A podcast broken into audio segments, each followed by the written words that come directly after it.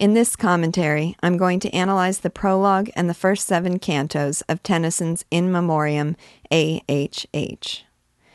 You'll have to forgive my voice. I've been pretty sick this week, and since my day job involves a lot of talking, I haven't been able to rest it. I also appreciate your patience through this experiment. It's tricky to figure out exactly how to guide you through the careful study of a complex poem. But let me just say again a word about why I am doing so. When I read through a poem like this for the first time, I usually get very little out of it. But what is fascinating to me is that the reason I get little out of it the first time around is the same reason there's so much value to be derived from it after I give it my full attention. Tennyson uses evocative imagery and scrupulously chosen vocabulary and abstract metaphors and the very sounds of words, the full range of powers given to language to convey thoughts and emotions that simply couldn't be conveyed with anything less. Many lines that, on first reading, go over my head, in later readings, go straight to my heart. So I take a little at a time, read it over, look up words or references I don't know, try to piece things together, and I slowly feel the veil lift and see the beauty it concealed. Then, when I go back and read the stanzas I've analyzed, the feeling is entirely different. I love the feeling of ownership of the poem that I gain in the process. I just ordered a hundred year old copy of this poem, and it will be a treasure on my shelf. If you come to feel the same way, I recommend buying a copy for yourself and choosing a segment of the poem to memorize.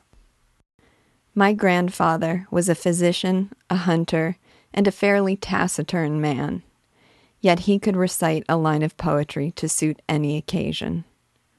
I'd like to think the members of this group, with all our diverse interests and personalities, will eventually be able to do the same. So let's get started with the prologue. The prologue was difficult at first for me to process, but as it unraveled before me, I was moved by what it is in essence. Tennyson spent 17 years composing this poem, walking the streets with lines flooding his head, pained and tortured by the memories of his dear friend. And yet he opens this poem with an apology to Jesus for his suffering. He is reaffirming his faith in God's plan and committing himself, instead of suffering, to loving his friend all the more now that he is with God. In the first two stanzas, he declares his faith in God and God's love, though they cannot be proved. He says that God created the sun and the moon, and man and the beasts, and life and death. He says that we do not know why God made man, but that as a just God, he would not have made him just to die.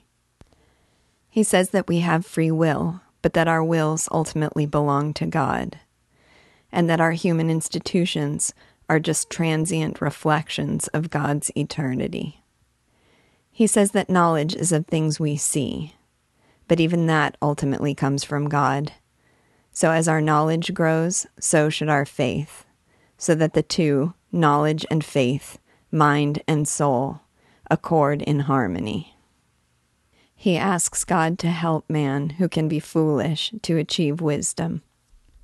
He asks God to forgive him for judging his merit and his sins by an earthly standard, rather than letting God be the judge of both. And finally, he asks forgiveness of God for grieving his friend, and resolves to put his faith in God's plan and to love his friend all the more now that he is with God. He asks God to forgive the wild and wandering cries of his poem and to help him to achieve truth. That was my best attempt at a translation of the prologue. Let me read through it in the original and see if it's a little bit easier to follow now than it was the first time around. Strong Son of God, immortal love, whom we that have not seen thy face, by faith and faith alone embrace, believing where we cannot prove. Thine are these orbs of light and shade. Thou madest life in man and brute. Thou madest death, and lo, thy foot is on the skull which thou hast made. Thou wilt not leave us in the dust. Thou madest man, he knows not why. He thinks he was not made to die, and thou hast made him. Thou art just. Thou seemest human and divine, the highest, holiest manhood, thou. Our wills are ours, we know not how. Our wills are ours, to make them thine. Our little systems have their day. They have their day and cease to be. They are but broken lights of thee, and thou, O Lord, art more than they. We have but faith, we cannot know, for knowledge is of things we see, and yet we trust it comes from thee, a beam in darkness, let it grow. Let knowledge grow from more to more, but more of reverence in us dwell, that mind and soul, according well, may make one music as before, but vaster. We are fools and slight. We mock thee when we do not fear. But help thy foolish ones to bear, help thy vain worlds to bear thy light. Forgive what seemed my sin in me, what seemed my worth since I began. For merit lives from man to man, and not from man, O Lord, to thee. Forgive my grief for one removed, thy creature, whom I found so fair. I trust he lives in thee, and there I find him worthier to be loved. Forgive these wild and wandering cries, confusions of a wasted youth. Forgive them where they fail in truth, and in thy wisdom make me wise. Now, Canto 1. I found this brief canto to be incredibly thought provoking. I've often heard people say of their suffering that there's always a silver lining, or console themselves that it was meant to be, or embrace the view that what doesn't kill us makes us stronger. Whatever the truth of these cliches, all of which are meant to mitigate our present grief, Tennyson is stressing precisely the opposite point. Sometimes it is best to embrace our grief Grieving a loss is an expression of love for the thing lost. So, in experiencing the grief, you are experiencing the love. He begins by saying he's heard it said by one who sings to one clear harp in divers tones, which I take to be a reference to a poet, that men may rise on stepping stones of their dead selves to higher things. I read somewhere that this was a reference to Longfellow's Ladder of St. Augustine. And whether or not it was specifically a reference to that poem, it certainly seems to refer to that poem's theme. The theme is captured well in the poem's opening sentence. Quote, St. Augustine, well hast thou said that of our vices we can frame a ladder, if we will but tread beneath our feet each deed of shame. Unquote. Tennyson is challenging the idea of looking at our losses as a ladder on which to ascend to a higher version of ourselves. He questions who can look into the future and find a gain to match the loss we've suffered. Who can know that some benefit may come from our tears? Maybe it's better, he says, to immerse ourselves in our pain, and in feeling the grief, feel the love that's behind it Maybe it's better to be drunk with loss, to dance with death, to beat the ground. He would rather experience love and grief clasped together than that time, the victor hours, should show that nothing at all came of his loss, except an overworn emptiness. Now I'll read through Canto 1 in its original. I held it truth with him who sings to one clear harp in divers tones, that men may rise on stepping stones of their dead selves to higher things. But who shall so forecast the years and find in loss a gain to match, or reach a hand through time to catch the far off interest of tears? Let love clasp grief, lest both be drowned. Let darkness keep her raven gloss. Ah, sweeter to be drunk with loss, to dance with death, to beat the ground, than that the victor hours should scorn the long result of love and boast. Behold the man that loved and lost, but all he was is overworn. I just have to comment here that I love the line, let darkness keep her raven gloss. We have the idea of a silver lining, but this is something different. Finding something beautiful in suffering and in darkness. A paradoxical benefit to be gained not as a consequence of suffering, but within the suffering itself. What a fascinating idea. Now let's take a look at Canto 2. There can be a strange sort of solace in seeing our internal state reflected in nature. Canto 2 is a poignant example. Tennyson gazes upon an old yew tree standing in a graveyard, its roots wrapped around the bones of the buried dead, and imagines that it is eternally gripped by a wintry gloom, as he is. He looks upon this tree standing in a graveyard and imagines its roots wrapping around the tombstones and winding around the bones of the graveyard's dead.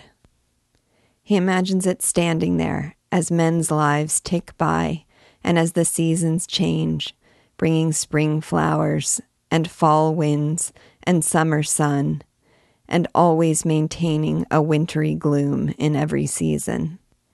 And feeling a sense of identity with this stubborn tree he almost feels as if he leaves his body and takes on its form. Let me read Canto 2.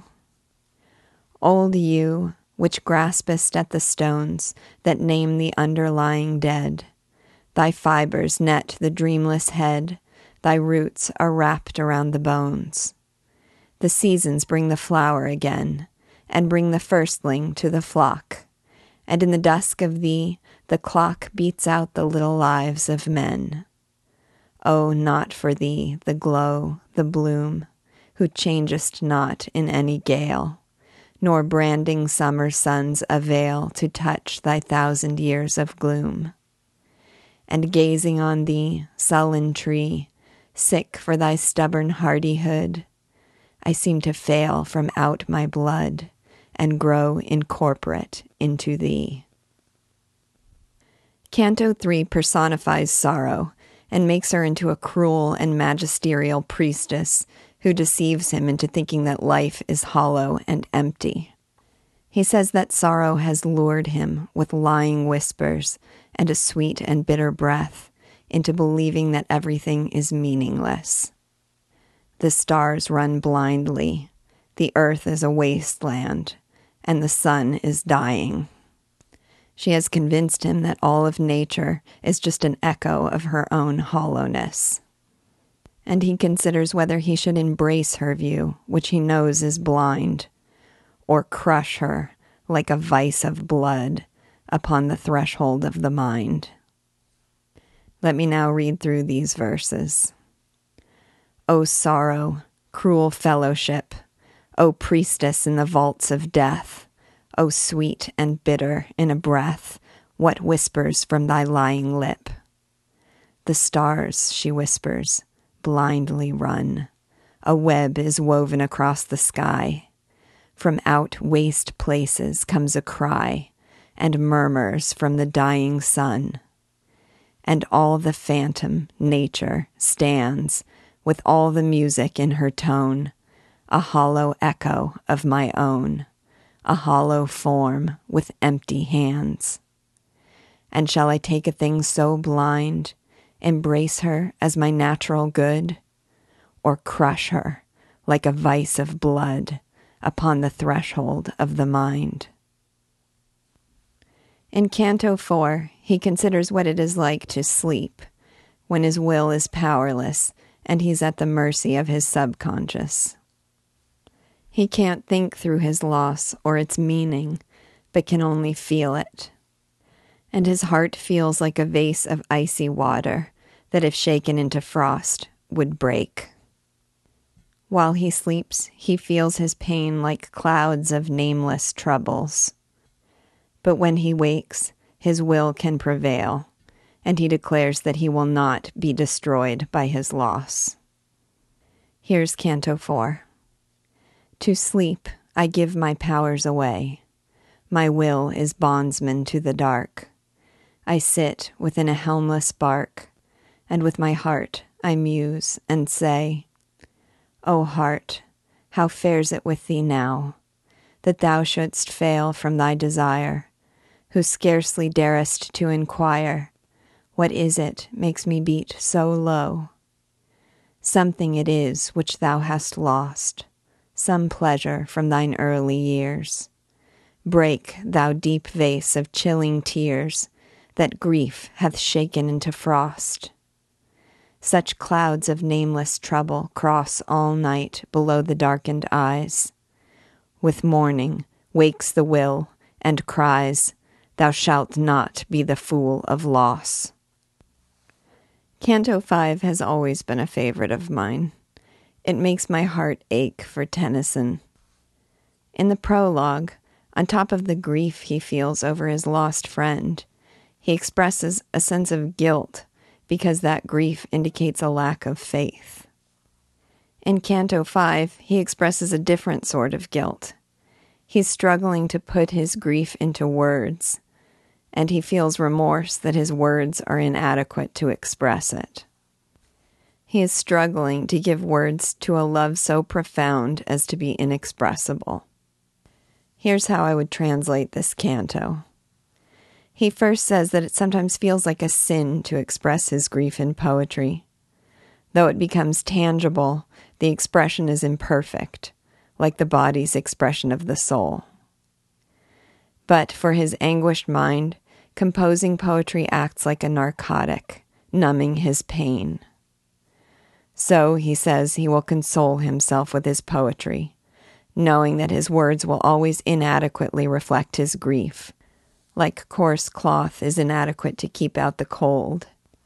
And just like that coarse cloth only reveals the outline of the body, his poetry will only reveal the outline of his pain. Here's Canto 5. I sometimes hold it half a sin to put in words the grief I feel. For words, like nature, half reveal and half conceal the soul within. But for the unquiet heart and brain, a use in measured language lies. The sad mechanic exercise, like dull narcotics, numbing pain. In words like weeds, I'll wrap me o'er, like coarsest clothes against the cold. But that large grief which these enfold is given in outline and no more. Canto 6 has not always been one of my favorites because I don't think I understood it the first time I read this poem, but it's one of my favorites now.